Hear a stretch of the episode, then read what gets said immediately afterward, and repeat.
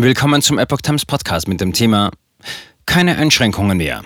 Dänemark macht sich frei von Corona-Beschränkungen. Ein Artikel von Epoch Times vom 1. Februar 2022. Dänemark hat sich von praktisch allen Corona-Beschränkungen freigemacht. Seit Dienstag gelten im nördlichsten deutschen Nachbarland bis auf vereinzelte Einreiseregeln keine Einschränkungen mehr. Die Pflicht zum Tragen eines Mund-Nasenschutzes gehört bis auf weiteres ebenso der Vergangenheit an wie Nachweise über Impfungen, Genesungen und negativen Tests. Großveranstaltungen sind ebenso erlaubt wie der Besuch von Bars und Diskotheken. All das geht damit einher, dass Covid-19 nicht mehr als gesellschaftskritische Krankheit eingestuft wird. Ähnlich waren die Dänen schon einmal im vergangenen September vorgegangen, dann stiegen die Corona-Zahlen aber wieder stark, weshalb auch die Beschränkungen wieder eingeführt wurden. Heute hat das EU-Land mit knapp 6 Millionen Einwohnern eine tägliche Neuinfektionszahl im mittleren fünfstelligen Bereich. Kaum Auswirkungen der Zahlen auf Intensivstationen.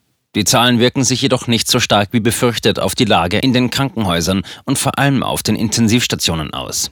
Mildere Krankheitsverläufe und hohe Impfzahlen sind die wesentlichen Gründe, weshalb sich die Dänen zur umfassenden Lockerung entschieden. Wir sind durch die kritische Phase durch, so Ministerpräsidentin Mette Frederiksen. Die Zahl, auf die man nun schaue, sei jedoch die, wie viele Menschen nach einer Infektion ernsthaft erkrankten. Diese Kurve sei nun gebrochen. Vereinzelte Einreiseregeln, vor allem für ungeimpfte, bleiben bestehen. Geimpfte und genesene Reisende aus aller Welt müssen zwar nicht mehr länger zusätzlich einen negativen Test vorweisen können, Bürger des EU- und Schengen-Raums ohne gültigen Impf- oder Infektionsnachweis müssen aber entweder in den Tagen vor oder spätestens bis zu 24 Stunden nach der Einreise einen Test machen.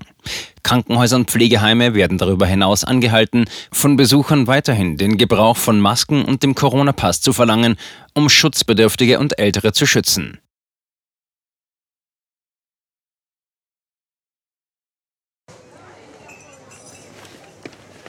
Bis Brot ich ess, das Lied ich sing. In Zeiten von Twitter und Facebook hat diese Redewendung aus der Zeit der Minnesänger neu an Bedeutung gewonnen. Wes Brot ich ess, das Lied ich sing, bedeutet in der Medienwelt, dass Zeitungen die Interessen derer vertreten, die sie bezahlen. In Deutschland sind dies meist Parteien, Werbekunden oder Stiftungen einflussreicher Geldgeber. Die Epoch Times ist frei von allen solchen Einflüssen und steht allein in der Verantwortung derer, die sie finanziert, nämlich Ihnen, unseren Lesern. Die Epoch Times bietet Ihnen einen investigativen Journalismus, der Tatsachen aufdeckt und sich nicht von einer Agenda oder politischen Korrektheit einschränken lässt. Wenn auch Ihnen wirklich unabhängige und unzensierte Informationen wichtig sind, dann finden Sie diese in der neuen Wochenzeitung der Epoch Times. Zum Preis von nur einer Tasse Kaffee erhalten Sie nachhaltige Geistesnahrung für eine ganze Woche. Bestellen Sie die Epoch Times jetzt gratis drei Wochen lang zum Kennenlernen und lesen Sie den Unterschied.